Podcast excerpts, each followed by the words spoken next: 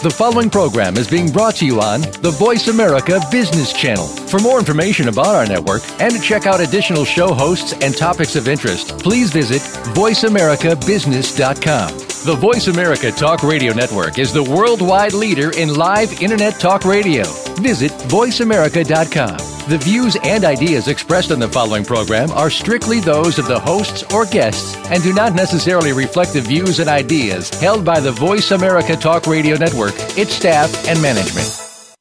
All financial advice provided on this show is for entertainment and educational purposes only. The financial ideas and strategies discussed are only provided as a starting point for a conversation about money matters. With regard to your particular investments and financial strategies, consult your financial planner, CPA, or investment professional. All your financial decisions are yours and yours alone to make and subsequently are solely your responsibility. The information that is supplied through the context of the radio program and any repurposing of its content by the host or network is a combination and collection of solid financial investment understanding, opinion, and comments. This network, show, and its host are not liable for financial strategies, outcomes that you employ in any manner that result in any kind of loss. Shares of corporate sponsors may be the subject of buy or sell recommendations in Jay Taylor's newsletter in accordance with Jay's objective opinion.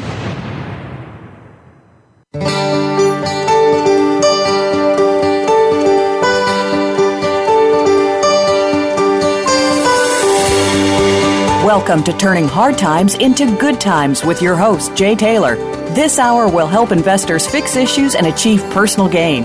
Now, here's your host, Jay Taylor.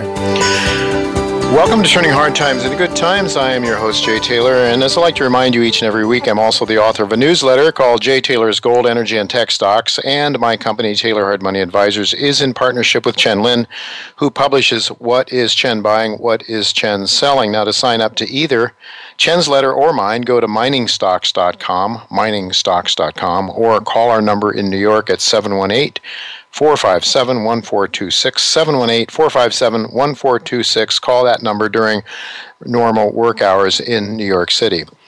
Regarding Chen, uh, he will be with me in a few minutes to talk about a couple of uh, really exciting biotech stocks that he is very excited about. And even though it seems uh, we're in a bear market now, an equity bear market that we're going to talk to Michael Oliver about in a, in a couple of minutes, Chen believes that uh, a couple of these stocks can really swim against the tide. In fact, perhaps really explode against the tide because of some uh, pending uh, news that could be coming out um, with FDA approval, et cetera. So we're going to talk to Chen about a couple of those uh, as well. And uh, again, though, to sign up for Chen's letter, go to miningstocks.com, either my my uh, my newsletter, Jay Taylor's Gold Energy and Tech Stocks, or Chen's letter.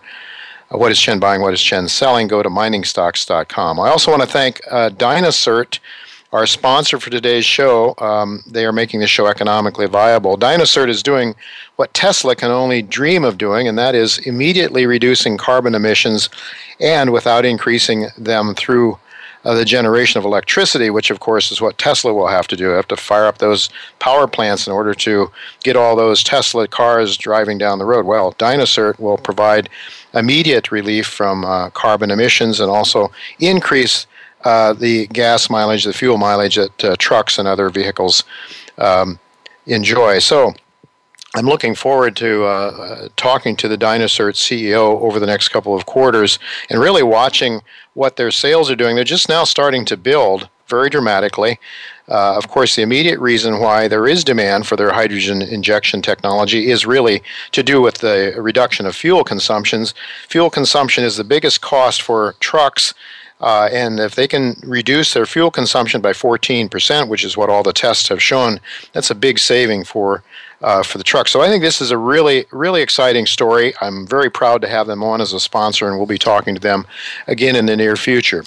Before we get started with today's show, I would like to uh, also to tell you that uh, you can listen to a very interesting interview I did yesterday with Barron's author Gene Epstein regarding the upcoming New York City Junto meeting. That's this coming Thursday at the General Society Library at 44th Street. That's uh, between 5th and 6th Avenues in New York City. Gene talks about this month's Junto guest, Charles Murray who is advocating civil disobedience as a means for Americans taking back their country from a government that is harming the general populace for the benefit of a powerful elite. Well, it should be a very interesting meeting, so I hope as many of you as possible can join me at this event. Meantime, listen to my interview with Gene Epstein on the podcast page at jtaylormedia.com. jtaylormedia.com. It is now posted there, so as soon as this show is over, go there and listen to what Gene Epstein has to say, not only about Charles Murray, but also his own views on the political situation in the United States right now, as well as the economy. And Gene is turning a bit more negative usually he's the optimist that I have on this show amongst uh, my guests, uh, but even Gene is turning a bit, unfortunately, is turning a bit pessimistic. Well, today our show title is 2016 Economic Predictions Year of Apocalypse. David Haggith visits for the first time. Chen Lin, as I noted, will be with me to talk about a couple of his favorite biotech stocks in just a few minutes. And I'm really happy to have my favorite technical analyst, Michael Oliver, with me right now to share with us his latest views on stocks and bonds and gold. But before we get to Michael, let me just talk a bit about uh, today's show. Thanks to uh, the evil spirit induced monetary lies propagated by Keynesians and other communists, the world is entering a period of debt induced depression in the likes of which I believe we haven't seen in the modern age. With the central banks around the world ushering in negative interest rates now, such that price discovery of capital is absolutely impossible, the world is moving away from the freedom inherent in a capitalistic system into a new epoch of global debt based monetary serfdom, long predicted by Austrian economist. First time guest, again, David Haggith. Uh, well, he will discuss why 2016 is the year of transition into a new epoch, or what he terms apocalypse we will ask him how he suggests we protect ourselves and even profit from the turbulence in markets and society that most likely lies ahead of us. On a more positive note, Chen will note uh, will join me in about a quarter past the hour. Uh, a- after we talk to uh, Michael here, he'll be with me uh, to uh, to pass along some of his thoughts on a couple of his va- favorite biotech stocks. But uh, but now Thankfully, Michael Oliver is with me once again to update us on uh, his latest views on some key markets like stocks, bonds, and precious metals. Thanks for joining me again, Michael. Great to be back. Always good to have you. I'm sorry we've uh, it's been too long. It's been seems like several weeks since we last talked. But let's jump right into it. Your weekend missive that you send out to your uh, to your subscribers. And, and before we get started, I want to let my listeners know it's olivermsa.com. Oliver, O L I V E R M is in Mary, S is in Sam, A is in Albert.com. Go there to learn more about Michael's excellent work. He sends out uh, many different missives during the week on many different markets. We tend to focus on some of them that are the most uh, directly related to what we talk about on this show. So let's jump right into the stocks, uh, the stock market, Michael, the S&P. Based on your structural momentum work regarding the S&P, you have been warning all through 2015, at least during the second half uh, of the year, that the equity markets were topping out. Then, more recently, your work indicated that the bull market is definitely over. In your weekend report this past weekend, you showed a, a definitive break in your monthly momentum chart that even the most novice investor can see clearly that stocks are in big trouble. You expected a, a bit of a, a, rally this week, Michael. Uh, this is only Tuesday, so we've got a ways to go yet, but there isn't much of a rally so far. Do you think we may still see something on the upside this week? And uh, if so, well, where might actually, we go? The, and the, if not, where are we headed on the downside? The, much of the rally, of course, was last week, and I think there's some extension this week was in store, and we only extended, I think, about two or three points yesterday at the high. Yeah. I'm actually looking for this week to sort of probably peak out. Uh, again, that's a short-term type analysis, and mm-hmm. so when you, you try to fit short-term with long-term, you can the short-term can sometimes be tricky. But uh, my guess is the rally runs out of steam soon. The, uh, and frankly, from a long-term momentum structural perspective, and I, I look at trends primarily view, view, uh, through the momentum of price, not price itself. Sure. I think there's difference there. Uh, you could rally all the way to 2,000 in the S&P and it wouldn't impress me. I mean, mm-hmm. so it's basically an irrelevant rally. It's it's a futile rally. You've done the damage. You've blown the bridge up, and price naturally, if you'll recall, in early 2008, for example, first thing you did in January is drop 200 S and P points. Back yeah. then, we were dropping from the 1500 level, and then you turned around, did a base, and rallied all the way back up into May, and almost got unchanged on the year. That was the high mm-hmm. of the mm-hmm. year, and then you fell apart. But the damage had already been done in January, so it said, you're dead. Rally if you want, but it's futile. Uh, and that's effectively what we're getting here. That's what we had in August, and it was futile. The recent low to me is meaningless. It did not hit anything that justifies uh, lasting support. That was the low 1800s that we got to, uh, you know, a few weeks ago. Um, and so the rally is just, I think it's desperation. Partly it's, uh, you know, anticipation of central bank action. Mm-hmm. Of course, uh, the BOJ did just that. Right. Uh, they ambushed the market with a five to four vote, and that's they emphasize that. You know, when's the last time you ever heard the Fed being split that way? Right, right. Usually right. it's one dissenter. It was a five to four vote. Four of the people on the BOJ are dissenting vocally and intellectually in the open against the entire policy. Uh, they don't think it's worked, and they don't uh, want it to continue. But they've now driven rates to negative. Abe is no doubt happy. Uh, but my bet is the yen is turned and that's what upset them. Uh, the yen early this month went up and took out last year's high. Mm-hmm. Um, I look at yen futures, and I no doubt that upset them. And so they came in on last Friday and ambushed the market back down uh, slightly on the, uh, below where it closed last year, and we're, we're starting to firm up again. I think if the yen continues steady this month, it's in effect saying uh, uh, a Bronx cheer to the BOJ. Your, your desperate effort will not work, and I think it's important because if the dollar can't strengthen, and so far the dollar is where it was a year ago, uh, more than a year ago, it has not gone up. People keep talking about the strong dollar. It is not strong. It is at best trading range. If you engage the euro, and that's another variable, uh, euro right now is at 109 plus. You get much up around 111, and something's going on. Uh, the uh, the euro could engage in the upside, and mm. I know that flies in the face of, an, of a loose ECB. Right. But uh, sometimes technicals work out differently than the obvious fundamentals. So we have the BOJ and the ECB trying to keep their currencies down, yet I'm seeing technicals that indicate the opposite could be occurring. And if that occurs, it's very upsetting to a lot of things. Uh, meanwhile, while the stocks rally, how come the following two events occurred? T-bonds continued to rally, flight right. to safety vehicle. Why, are the, why is money still flying into T-bonds? Right. And two, gold, gold has been upticking more than the S&P in the last several weeks. In fact, the gold S&P spread spread out over the last five or ten years, looking at the spread relationship, the, the relative performance relationship, in my view, broke out at the end of January to the upside, meaning gold is now a stronger asset to hold than the S&P 500 going forward, and probably for several years. Uh, and I, again, I find it fascinating. While the S&P has had its fierce, hopeful rally, uh, gold has advanced uh, let's see, forty, fifty, sixty, seventy dollars. Yeah. Close of the year. Yeah. Uh, it's kind of a stealth, it's sort of a stealth mm-hmm. bull market. Uh, we, I don't know if it's too early to say it's a bull market. I guess. Where do you uh, see uh, sort of what sort, sort of forty to eleven seventy zone is a minefield for gold. You get up in that area and it's a bull market. Aha! Uh-huh. We, we break through eleven thirty. So. Yeah. You know, Michael, it reminds me a little bit of somebody on death row that's trying to postpone the inevitable and they go back to the courts they go to the governor they go here they go there and mm-hmm. if that's what the bank of japan is trying to do uh, you know and uh, you know we'll see if we we'll see if the fed reneges on on its interest rate rises. I wouldn't be surprised if we see the guys coming out talking about negative rates. Now it looks like the propaganda artists are getting the american public ready or trying to for negative interest rates uh, mm-hmm. I've I've never seen anything so crazy in my life, and I've lived quite a few years. Uh, as, as as have you. Would you agree with that? Yeah. That it's oh, I, crazy. Negative rates. That's a really a, a thumper there. That's a that's. If you'd have suggested that 10, 20 years ago, even the people who advocate it now would have thought you're nuts. So, it's absolutely nuts. And I remember, yeah. you know, when I was doing my uh, economic studies at Rutgers, I remember the, uh, this topic coming up of how there were negative interest rates during the Great Depression. And uh, here we are again with negative interest rates, and it's being championed as an answer.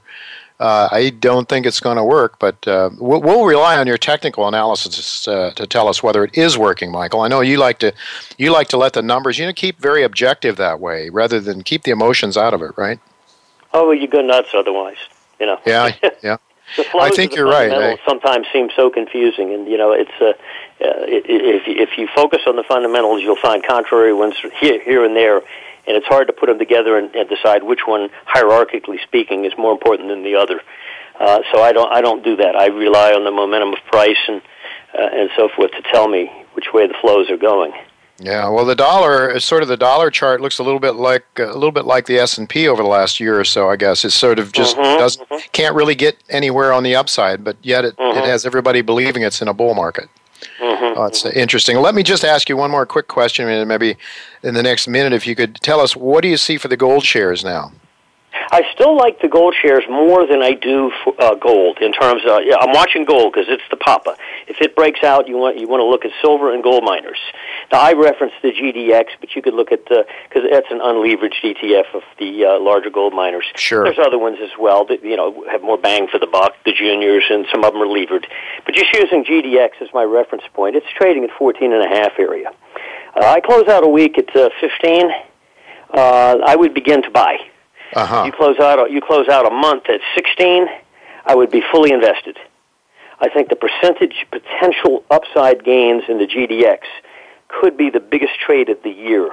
And again, that's I state state that as a percentage gains. Part of that mm-hmm. is due to the fact that it was so vastly oversold. Sure. I mean, it used to be sixty-eight dollars several years yep. ago, yep. and it came down into the twelves. Uh, and so, just on a bounce effect, uh, uh, you know, thin air bounce. You could uh, you get a double. A huge percent. You could you could double it in a heartbeat. Yeah. And I don't see major resistance until forty. Interesting. Very interesting. Well, we'll have to let it go at that, Michael. We're out of time. As always, so good to have you. Glad to have you back, and we look to talk to you as often as we can squeeze you into this limited time we have on this show. But thank you so much for being with us once again. Always love it, Jay. Thank you. Thank you so much. Well, folks, we do have to go to commercial break, but don't go away. Chen Lin will be with us to talk about Sorrento Therapeutics and Sarepta Therapeutics, and, and maybe we can get some of his ideas on his favorite oil stock of all things as well. So don't go away. We'll be right back with Chen Lin.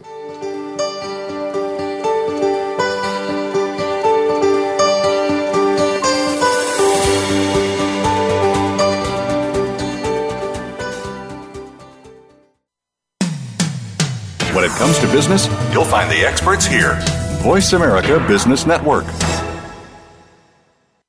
Dynacert is a global leader in carbon emission reduction technologies. Created for use in diesel engines, the hydrogen unit has been proven to reduce carbon emissions by 30 to 40%, increase torque, and provide up to 15% in fuel savings. Our leading edge technology is designed for tractor trailers, rail, marine, and newly developed for diesel engine cars. Dynacert's ability to reduce greenhouse gases provides long term benefits to the environment. Dynacert trades on the TSX Venture, symbol DYA, and the OTC BB symbol DYFSF. The website is dynacert.com.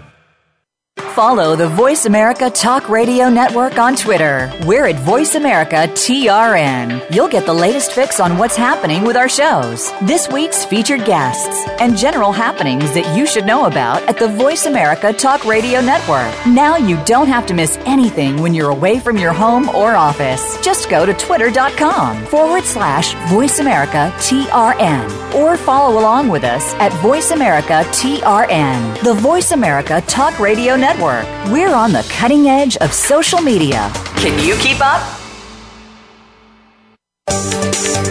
From the boardroom to you, Voice America Business Network.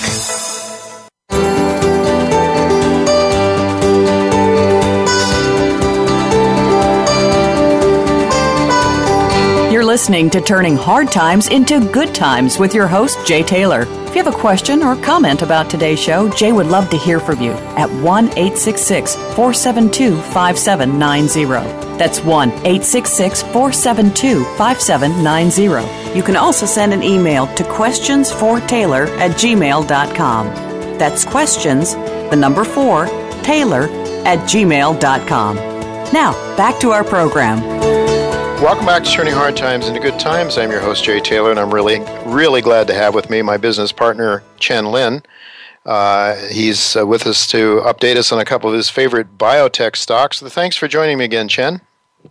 Thank you, Jay. I appreciate the opportunity. Always good to have you with me. And uh, let's start out with Sarepta Therapeutics. You know, that's a stock that's traded as high as almost 42 bucks uh, over the last 52 weeks, and uh, it's it's currently down around the 12 I guess 12 and a half or so. I, I didn't check it today, 12, 12 and a half or so. Uh, the, the, company has a drug that has shown great promise for curing a form of muscular dystrophy that, that kills young boys, takes their lives at early ages, and keeps them in wheelchairs for most of their lives. A very sad story, but a very promising drug that Sarepta has. Uh, talk to us a little bit about where that drug stands right now and, and what might be a driver. I mean, you, you like you seem to like the stock in spite of the fact that it's gotten whacked really hard uh, over the last few uh, weeks. So, uh, why do you still like this, and, and what's the story with Sarepta? Yeah, the, the story. I mean, I've been with the story uh, stock for quite a few years, three, four years. I mean, when I was in single digits, I discovered that I've been writing this. Actually, I probably made a more uh, correct call on this stock than every uh, Wall Street analyst. I mean, we we talk about that like just a few weeks ago. I mean, I was mm-hmm. telling people to sell when they hit 40, right? Yes. Four zero. Uh, and, and even, you know, the, the, you know, the hedge fund who been there for so many years, they didn't sell and then they came back to me and said, wow, Chen, I wish I listened to your, you know, advice. Uh-huh. So now at this price, uh, market is pricing complete failure. Okay, uh, so, uh, but actually the story doesn't end there, right? So there is, um, the line, you know, in the past many years, follow this so many years, the line always been, there always been that, that division of the FDA. So basically, the central neurons division, that division has been extremely conservative. They wish just to use their old way. You do phase one, two, three, and then give me results, and then they don't like Sarepta gave them phase one, two, and ask for accelerated approval. That's the bottom line. They don't like it. They haven't liked it a little bit and never change. Uh, they've been like that for how many years, right? So, so that's why it makes Sarepta, you see the stock so volatile. You know, when we first invested, it was single digit, and then when the data was good, went to 50, right? 40, 50. Then FDA said, I don't like the data. right? It went down to, to 10 bucks. And well, Chen, FDA, I, I, Chen, I know that the criticism is that the the uh, number of participants in the trials have not been very large, and I suppose that's a valid criticism. But why do you think the can you speculate as to why the FDA doesn't like them? Doesn't like Sarepta's uh, drug? No, it's not like or dislike. Okay, FDA does not want to change their way doing business. Oh, I it's see. not the, the FDA top level. Top level, they're they're required by the Congress to. There's a new law passed for fiducia. They have to do it. It's in the lower level. It's in division level. They hate it. That has been all along. You see the stock 50, 10, 40, 10, 40, I mean, now 10 again, right? So I was able to just rise that back and down, up and down for so many times because I know every time you go stock, people get excited, then FDA came out with something like this, always. So now we are crunch time. We're going to have a, the advisory committee. It was delayed from last month. I heard latest will be this month, late this month. So we, we should have the final say from the committee. And the street has view this will be complete failure because previously there's another candidate, BioMarin candidate was was shut down by FDA. People, you know, investor always think, oh, this happened first time, the second time will be a repeat, but it's not exactly a repeat. They're very different things. Yes. Right? BioMarin is very poison. You know, very. You know, there's a lot of side effects. Even at AdCom, people say they can kill someone, right? So that's, uh, Sarepta is very safe there's absolutely no side effect. And then they don't, dis, uh, in, in uh, BioMarin doesn't create dystrophin. In Sarepta, it does create dystrophin. The argument actually was um, they create about three times as normal dystrophin at DMD, and then FDA, from their briefing document, that division don't think that's sufficient, but it's higher than normal and then appear those patients are doing better. So does they have an effect or not? Is efficacy established? Do they establish efficacy or not? The answer, I believe, will be yes. Right. So the That's advisory committee. So Chen, the advisory committee uh, is an independent uh, committee that that provides advice to the FDA. Is that right? And then the right, FDA right. can do what it at once with that advisory committee's recommendation. They can. They in theory they don't have to follow, but they always, almost always follow that. Partly uh-huh. also because this is public pressure is so high. You know, FDA director themselves will be, you know, Janet Woodcock will be on the AdCom. So uh, they will sit down, sit through that. So if the uh, advisory committee approved, uh, recommend or approve it, I believe FDA has to follow that. Yeah. If they don't, I would think they'd open themselves up to some lawsuits possibly. Uh, not necessarily. There will be congressional hearings. Yeah. There will be a lot of them. Make you know, FDA is a political animal, right? Yeah. it's a government agency, political animal. They want their job, bottom line, right? Well, and Chen, if, let, if they don't. Mm-hmm. Yeah, go ahead. Go ahead. If, if they don't, if there's overwhelming evidence, and then as a, uh, to approve it, and AdCom would recommend to approve it, I don't think they dare to challenge that. I, okay, I, Chen, I what, what's so. what, what's the upside for this stock? Let's say that the advisory committee comes out with a strong advice to move forward on it. What what do you think can happen to the stock? Right before the this bad news came it was forty dollar, and the people were talking at that time. People were talking about approval could be go to a hundred. Well, mm-hmm. with all these correction, these they may be lower than that. You know, you're looking yeah. 60, 80. I mean, still right now it's ten, twelve dollars. Yeah. So it's yeah. upside right. huge. So uh, so that's what I'm looking forward to.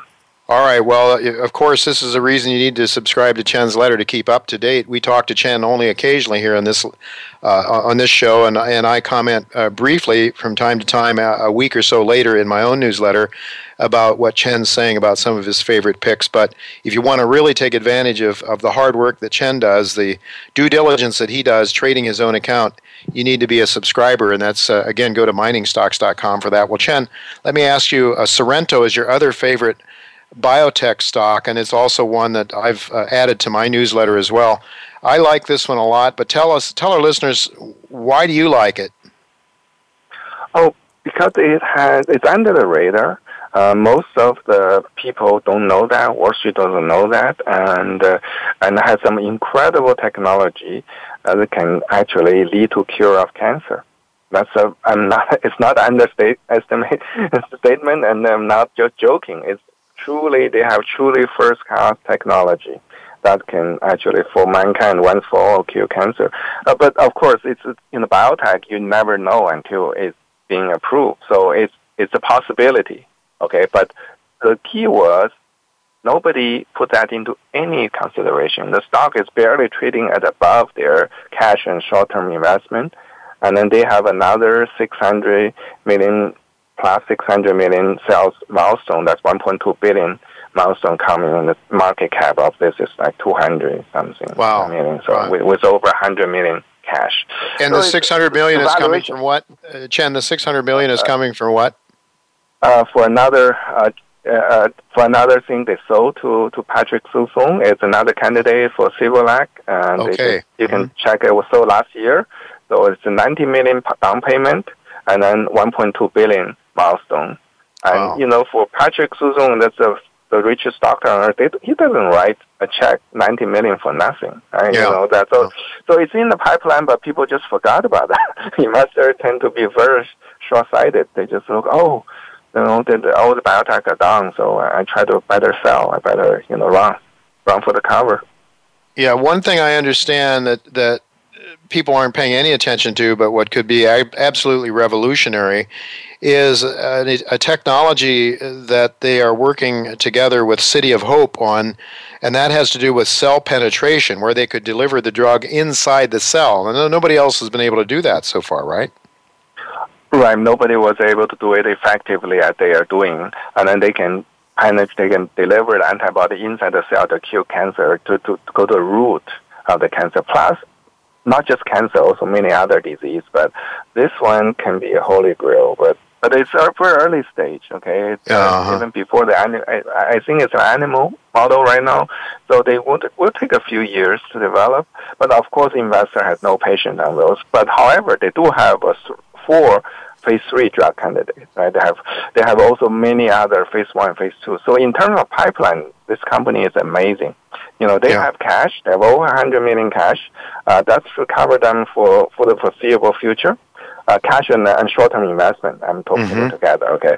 And then they also have all the phase one, phase two, phase three, all the pipeline, And they also have an invest, investment in all the different Patrick Soon-Shiong's uh, company, portfolio company, and they also have the technology. So they, they seem to have everything. In biotech, you know, whatever investor want, they have. And they have yeah. everything. But just market was very bad. And, you know, it's right now it's five dollars. It's back to where I bought it two years ago. Yeah, it's around five bucks I, now today. I think it was yeah, ten just a, a, couple of weeks ago. Right. Fortunately, I saw some when it was twenty something in the summer, uh, but you know, it's uh, it's just amazing round trip, and it's just uh, the people's biotech is very hard to um, to trade per se. Okay, because there are yeah. so many machines programmed they trade it. They just use different algorithm. And yeah. they, they, they, they, they can drive the stock up and then drive stock down. well, and you look for opportunities you because you're one. yeah yeah, you're you're focused on the fundamentals, Chen. You look for opportunities. We're just out of time, but I wanted uh, maybe 30 seconds comment on Pan Orient Energy. They just, uh, I guess, just announced they're going to come out with a dividend, uh, 40 cents on a stock that's trading at around a dollar 20 Canadian, 40 cents Canadian, a dollar 22 earlier today. Canada. What uh, it, it, seems as though the market must be thinking this stock is going out of business. This company's going out of business, as it's uh, it's down even a little bit today, or it was earlier today after this announcement.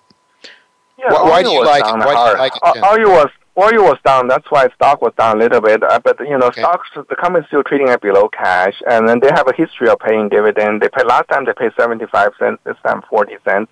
They are selling their project one by one. So I expect more dividend coming, and it's trading below cash. How you know how, how bad can it be? And and so within the next thirty days or so, people should get, have a nice check or a nice a nice uh, piece of change in their account. I suppose if they own this stock now. Yeah, the shareholders. Yes. All right. All right. Very good. Well, we're out of time. I got to run. Thank you, Chen, for being with us. Uh, we'll have you back again, of course, sometime very soon. So thanks so much for your thoughts, and look forward to talking to you again very soon. Thank you very much. Thank you, Jay. Appreciate it. All right, folks. Well, don't go away. We're going to be back with David Haggith, and uh, we're going to hear what he has to say.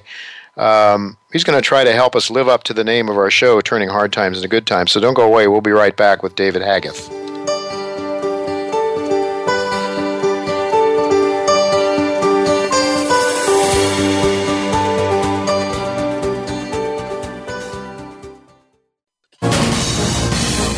Voice America Business Network, the bottom line in business.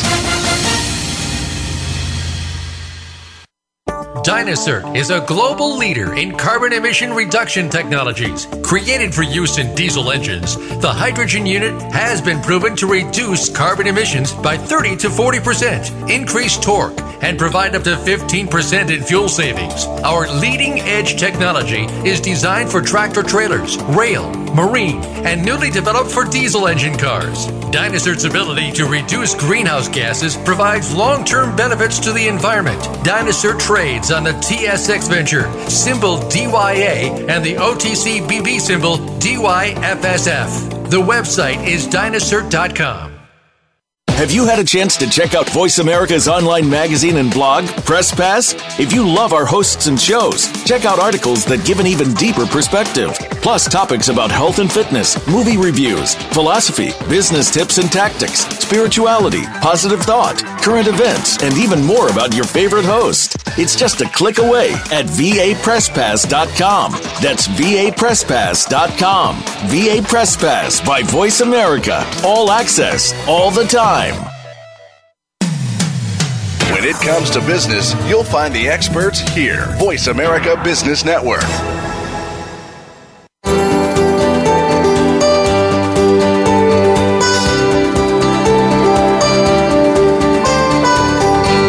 Listening to Turning Hard Times into Good Times with your host, Jay Taylor. If you have a question or comment about today's show, Jay would love to hear from you at 1 866 472 5790. That's 1 866 472 5790. You can also send an email to questionsfortaylor at gmail.com. That's questions, the number 4, Taylor at gmail.com. Now, back to our program. Welcome back to Turning Hard Times into Good Times. I am your host, Jay Taylor, and I'm really happy to have with me for the first time David Haggith. David started writing about the, uh, the economy after he predicted the Great Recession half a year before it hit and was puzzled as to why no economist or stock analyst saw it coming. In the months after the crisis broke out, he started to write humorous editorials in a series called Downtime, which chided the U.S. government and banking people who should have seen the economic collapse coming, but whose greed, cronyism, and ineptitude caused them to run, all of us, into this current mess that we're in. We've never really dug our way out of it for sure. David's uh, articles were published in the Hudson Valley Business Journal, the Valley City Times Record in North Dakota, uh, and the Daily Herald in Tennessee. David is dedicated to regularly criticizing the daily news, not just the content, but the uncritical, unthinking nature of almost all of the reporting, folks. He now writes his own blog, the Great Recession blog, to break down the, the same news from the point of view of an equal opportunity critic toward both Republicans and Democrats, conservatives and liberals. And I should mention before we say hello to David that uh, you should go to the Great Recession.info blog, the Great Recession.info blog. That is really uh, the Great Recession.info is the website. Uh, and there you'll read David's blog, which is really writes a lot of really interesting stuff, which is why we're really happy to say hello. Thanks for joining me today, David. Well, thanks for inviting me, Jay. Really interesting. I, I, I, guess it was one of your articles that caught my eye, and it probably was the one we want to focus on today. Uh, and that was your article uh, really predicting what you saw coming in 2016.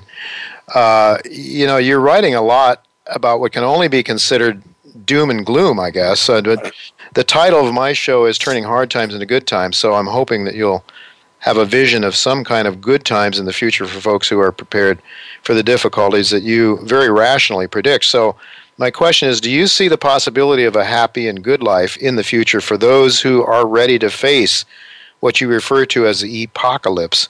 And if so, what will, quote, a good life, end quote, in the not too distant, future, what will it look like in America? Well, I think one of the things that's kind of funny about me writing about doom and gloom, and maybe it's one of the reasons I, I can write about it, is I tend to take everything with a sense of humor. And so I don't get really depressed about these things. And I sometimes have to be a little careful talking about them with others who maybe don't share that outlook on life and they get a little bit more um, easily upset by them. Yes.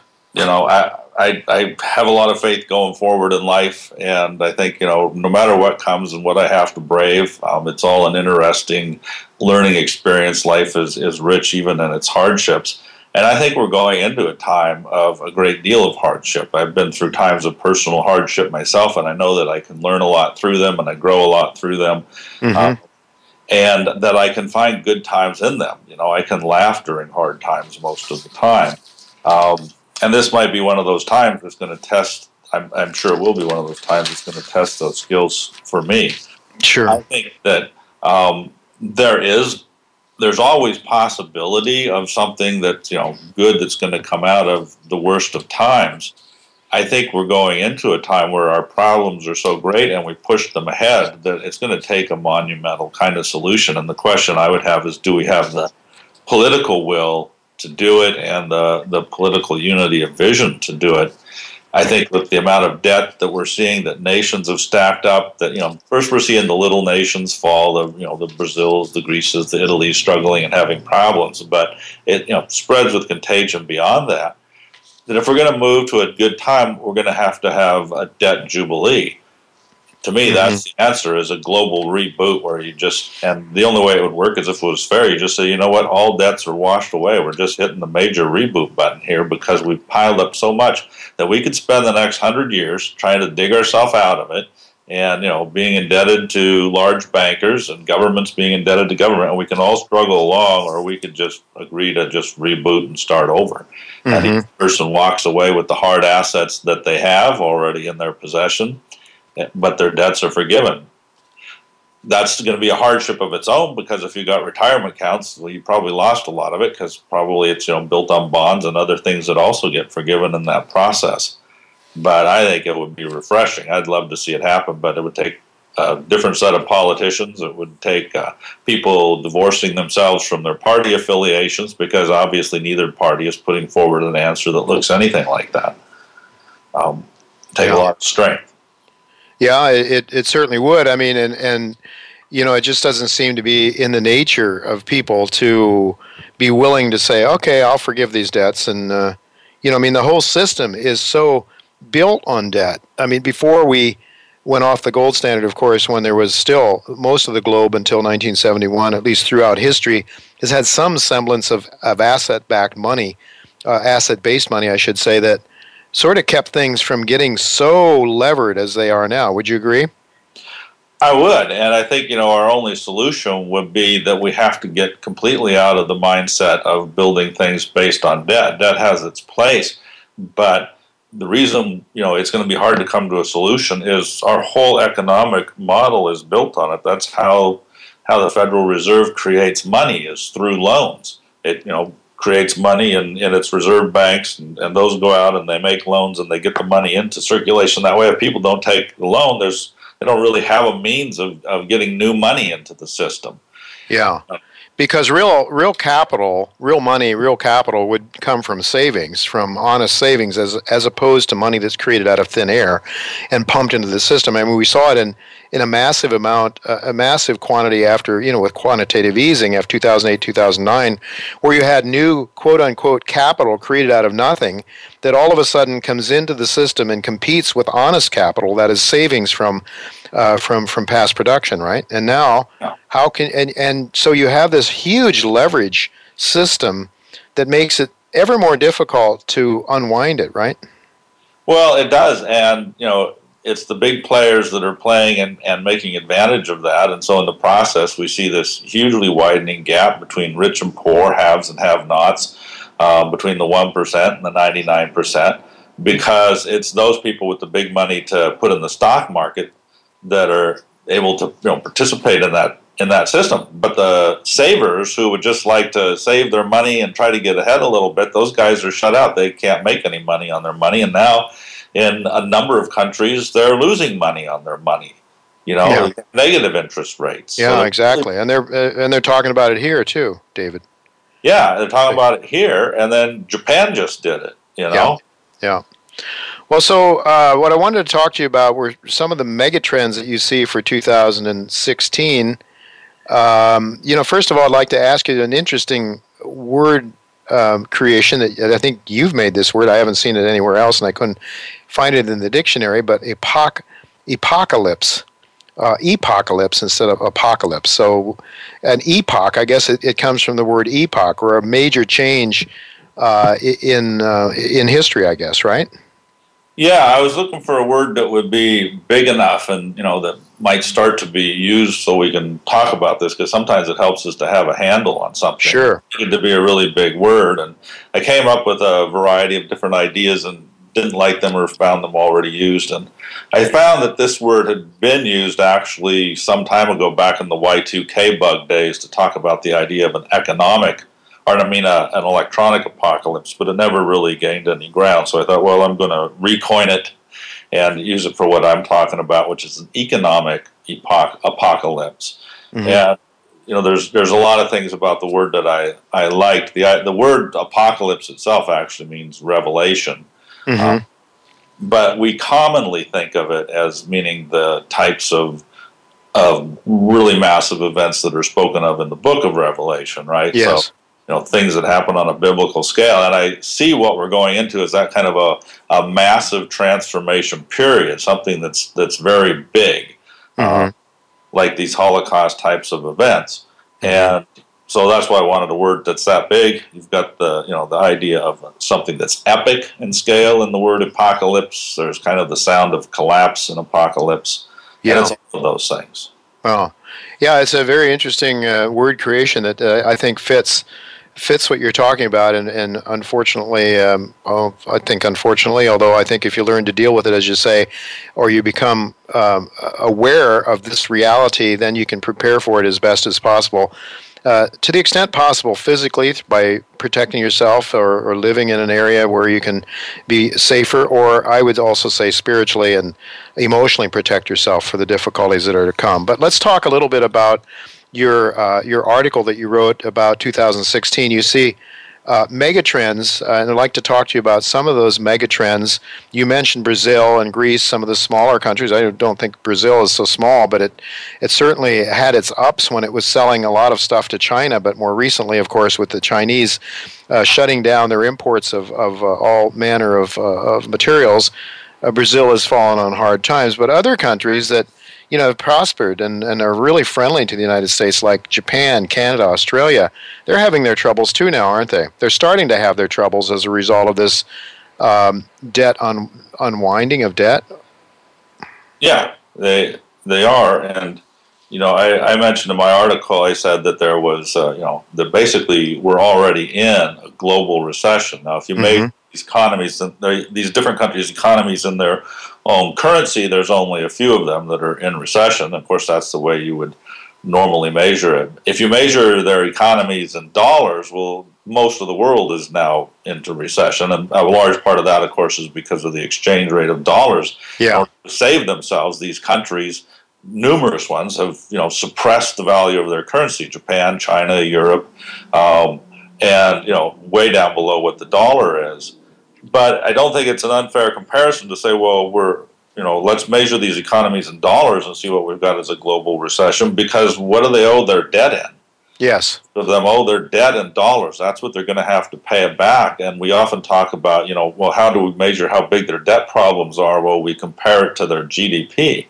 Well, if we look at their GDP in dollars, it's it's shrunk hugely, and you know all of a sudden their GDP looks nowhere near being able to pay off the kinds of debts they've got. So, you know, we've got nations that can't conceivably pay their debts anymore. Yeah, well, that's for sure, and I, I would I would suppose that might even be true of the United States, but that's another issue. Uh, okay, so then there's there's countries like Venezuela, Russia, Ukraine. You mentioned Greece already. We know the story of Greece to an to an extent, but comment on those countries. I mean, they're all unique situations. Maybe Russia and Ukraine are more tied together, but Venezuela, it seems like uh, I, I, heard the other day they have very low pumping costs. They, they can still produce. I think Dennis Gartman was talking about producing oil fairly cheaply yet. So Venezuela is likely to continue pumping oil, but uh, oil seems to be a big part of the of the story here, right? Yeah, uh, I, I just read today, this was the first I had heard it, that Venezuela's cost of pumping oil may be as low as, as $17 a barrel. Yeah. Uh-huh. Um, and Saudi Arabia's cost may be as low as $5. Right. and, and likewise with Iran's, which might be even lower still. So these guys, Venezuela, an oil based economy, Russia, an oil based economy in a lot of ways, um, they desperately need that oil money. And if they can keep pumping it at any kind of cash flow at all, they can't afford to turn it down even a little bit because you know they're really hurting. So I think it plays a lot into the oil thing. Mm-hmm. So they have to just keep pumping for cash flow so they can pay their debts and keep their societies together. I guess in part. Yeah, you know, one of the moves that I saw recently, you know, just last week was the stock market went up because oil prices went up a little bit. And I just have been writing an article about this called Irrational Exuberance, and the stock market knows no bounds. I thought, you know, this is nuts. The oil price went up a little bit because they said, well, you know, Russia is, is willing to talk uh, with the, Saudi Arabia, maybe? Saudi Arabia, yeah, yeah. the prices of prices of oil and, and consider cutting back. Um, but they can't cut back. You know, Russia's got oil running through pipes in Siberia that if they don't keep the oil moving, it's gonna gonna gel up inside the pipes. So they mm-hmm. got some mo- movement going, and they got to have all the cash flow that they can. Mm-hmm. So yeah, of course they're going to talk about it, but it was crazy that both the price of oil momentarily went up on speculation, and that the stock market took this big leap up for a day. Mm-hmm. I didn't think it was going to last, and it didn't. It's going right back down again. Mm-hmm. Um, but it, to me, it's irrational because the forces that these countries are up against in terms of the need for their oil. Um, I mean, that's just one of the small contributors with the oil thing. But certainly, the fact that their economies are in recession is a is a part of it. Yeah, no, no, no question about it. And um, you and would think that, yeah, yeah. That, you know, I want to, I want to ask you about uh, Russia and China in a little bit. But you know, we, we keep hearing from the from the happy talkers on the mainstream media that the United States, you know, is in pretty good shape, and we can pull everybody else out, uh, perhaps, or at least you know we're at least at least there's a good reason for everybody to keep confident in the United States because well, we we're pretty good. We're pretty well off. What are your thoughts about the U.S. economy right now? Well, we've got our own mountain of debt, and we might be the last one. You know, we'll be the last one pulled down into the problems that these other countries are having. But if they're all hurting that much, they're not going to be able to buy as much in the way of U.S. exports. And I know people say, well, you know, exporting isn't that big of a part of our economy, but it's still a big enough part to matter. We're running out of trading partners. We're, you know, facing places like Puerto Rico that can't pay their debts, mostly owed to, you know, the United States and the people in the United States. So, um, it's gonna it's gonna bring problems for the U.S. I don't think we've got the muscle to pull people out. So if there's no engine, I mean, after the 2008 2009, China went to work. They started they started printing money. I don't know if they went to work. They started printing money and building cities that are unoccupied and bridges to nowhere and so on and so forth. And now they've got uh, excess capacity and they've got all kinds of issues and they can't buy anymore. It seems to me that we've run out of countries to bail us out, and if the U.S. can't do it, so. Uh, I guess we're, you know, I don't know if you're, if you're familiar with John Exter's inverted pyramid, but it seems to me that the whole globe is now in that situation where the debt has reached sort of maximum debt mm-hmm. and it can't go any further, and now we have to unwind. Is that the way you see it? Yeah, I think that's what we're we're clawing against. A lot of us, you know, have been saying for years that the debt that we're building up is getting to that kind of a point. Um, and I guess this is what it looks like when it gets there. Yeah, it uh, it seems to be the case. Well, let's talk a little bit about oil, some more about oil. I mean, it seems to me, you you mentioned a guy named Tom Kloza, and he he was just about as spot on as anybody there was. He was predicting that oil would go to thirty dollars last year, and uh, I'm looking today. I think it's down. I don't know. It's below 30, 28 or something, and change perhaps today. Um, what is what is uh, is this gentleman saying now? Well, I was just read, reading him today, and I thought it was kind of interesting because he picked his comments today were picking up on the same thing that I thought was so significant. You know, I mentioned a moment ago how the market spiked up because oh, Russia and and uh, Saudi Arabia were talking about whether or not they'd make a cutback in oil. And he said nothing happened today. This was a non-event, and yet you've got the market jumping up, and it's it's not rational says, you know, of course they're going to say that they're going to talk. What else are they going to say? No, no, we won't. Uh, so, but talk is cheap, right? Anybody can do that. It doesn't change the fact that they've got these big pressures that are pushing on them. Um, you know, you got to think about why the Saudis are are in this game. Mm-hmm. OPEC, for a long time, pretty much controlled. They've controlled the price of oil, and what that really meant was, if oil prices go down, it was because OPEC would reduce supply. Nobody else necessarily reduced what they were producing, but OPEC, being by far the biggest producers, would make the change. But the United States at that time was, you know, an oil importing nation, a net net import, and we were not exporting oil like we are now. Well, now as we're exporting more and more, Saudi Arabia and others in OPEC look at that equation and say, well, hold it, you want the price to go down, but you want all the cuts to be made on the side of our production. um, we're not going to do it. So, yeah. you know, until you make the cuts in your production too, at least, you know, if you want us to cut back a half a million barrels a day, you cut back a half a million barrels a day. Yeah. Yeah, We're not used to that. We're used to well, we can just produce what we want because they're making so much they can make all the cuts. So it sort of boils down to nations doing what they they feel is in their own best interest, and why would they be altruistic? I guess right. Why would they bend over eh, for our benefit? And isn't this sort of what's coming? What's really happening globally now? Especially, you know, Russia and China are saying no. You guys have pushed your empire far enough. We're not willing to be taken over by you guys. Stay out of the South Sea, America. This is our; these are our islands. You have no business being here. Uh, you know, and Russia and China now are trading more. Uh, from what I read, they're doing some trade, oil trade in oil uh, in with gold. Russia selling its oil to China for gold, and they certainly are not trading in petrodollars anymore. I just, it, to me, it seems like we're at a at a point where a lot of this has to do with uh, geopolitics and the ability of the, say, the Anglo-American Empire and NATO uh, to maybe to survive, it needs to continue to expand. And do you see it that way? Do you think there's some of that going on as part of what's what this is all about? Yeah, I think so. I mean, and every player's got its own own political thing that that it's interested in, right? Right. You ask why would uh, Russia and China do something altruistic? They wouldn't, but they couldn't do something to hurt the United States either at one point because they were heavily invested in petrodollars. They were heavily invested in the U.S. So if you, you know, hurt the United States in a you know significant material way, your own investments are going to shrink up. So what we saw, you know, three years ago, I started writing. Well, it looks to me like China and Russia are divesting from U.S. dollars. That yes, buying lots of gold, and at the time, not too many people were pointing this out. But I was like, look, I think this is you know where the gold is being purchased. I think it's being purchased by China. Maybe a half a year later, it started coming out that it was being purchased by China. Mm-hmm. And I think they're doing that to back out of U.S. treasuries because until they get out, they can't do anything that's going to hurt the U.S. It's not altruism that keeps them from doing it, it's their own financial interest.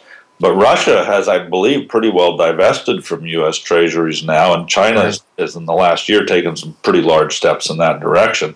So it becomes easier for them to not care what damage they do to us. Yeah.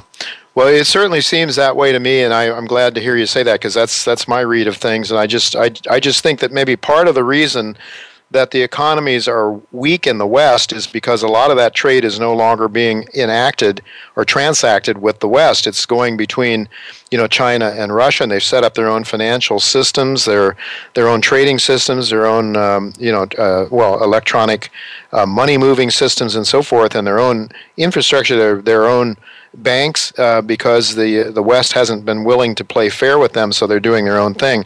We're uh, just about out of time here. I want to tell our, our listeners uh, that they should really definitely go to your blog and read what you have to say. This particular article that I'm uh, that I'm touching on here, and just basically, we're just David's just very basically talking about there are a whole bunch of megatrends uh, you know, the industrial recession in the U.S., stocks in, in bondage, the big bond bust. I mean, hedges, ho- hedgehogs heading for the hills. That's very interesting how the people are putting their money into hedge funds, and the hedge funds are, are they don't know what to do with the money. The stuff going on in the Middle East, uh, there's just a whole host of stuff uh, that people should really go to and um, uh, to to David's blog and read about the Great Recession.info thegreatrecession.info is the place to go to. David, we are out of time. I want to thank you so much for being with us. I look forward to following your work and, and talking to you again sometime in the near future. You have so many things uh, to talk about that are that I think are spot on. So, thank you very much for being with us today. Thanks, Jay. I really enjoyed it. It's really, uh, really good. Well, folks, uh, next week um, we're going to be talking to William Engdahl. Uh, I hope you'll join me for that. And uh, I want to thank our uh, my producer, Tacey Trump, and my engineer, Matt Widener. And until next week, uh, goodbye and God's blessings to you.